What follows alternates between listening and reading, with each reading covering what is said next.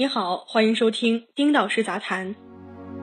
走哪儿都是花小猪铺天盖地的广告，花小猪不愧是打车界的拼多多。花小猪是考验城市交通管理部门的一道试题。仅仅公开业余时间，花小猪就成为了滴滴体系内的网红业务，引发了广泛的关注以及争议。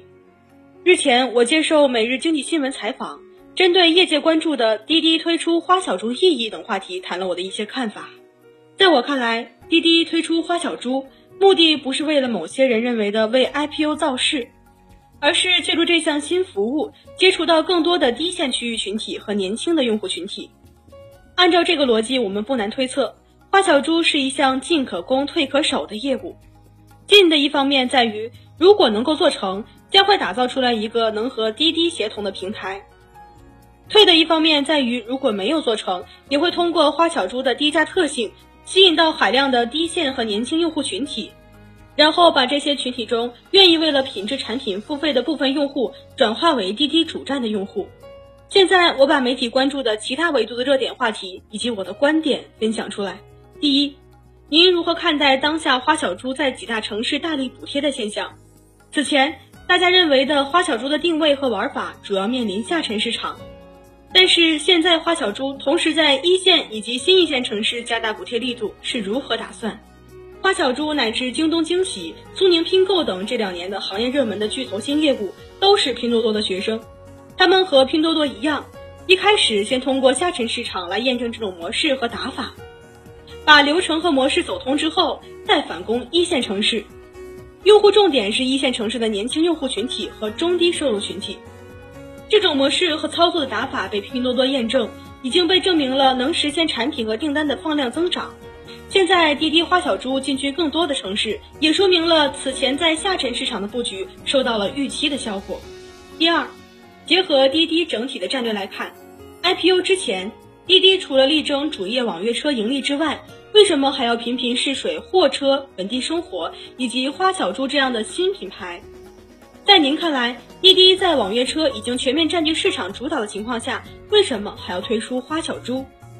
当年美团在团购老大地位已经非常稳固了，美团为什么还要做美团外卖以及旅游买菜等业务呢？原因很简单，互联网巨头之所以能够称之为巨头，核心的能力是不断的自我裂变、多元发展。任何的一家互联网巨头想要持续的保持领先、保持竞争力，必须不断的来突破自己固有的格局。进行多元化发展。我们纵观 BAT 的发展历史，到了今天，百度不仅仅是搜索，腾讯早已经不依靠社交盈利，阿里巴巴早已经超脱电商定位。这些巨头都走过了一条多元化发展的道路，才有了今天的行业地位和市场估值，以及相应的营收和用户规模等等。对于滴滴来说，我认为目前拓展的一个新业务才只是一个开始。不管它将来要不要上市，都会进行多元化的拓展。同时，各项业务之间既可以独立，又可以形成协同效应，打造一站式出行服务。第三，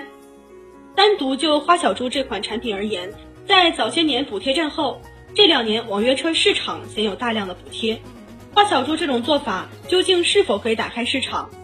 对于网约车市场寻找新增量空间，或者开拓新的群体策略，您有什么建议？花小猪的补贴和几年前的补贴玩法不一样，当时的补贴是为了培养用户、培育市场，尽快的把用户量和市场先做起来。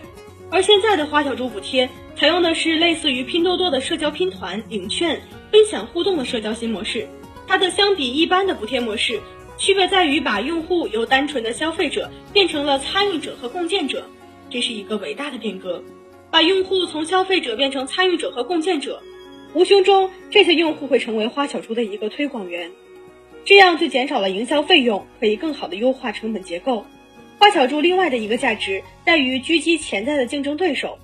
可能很多朋友都发现了，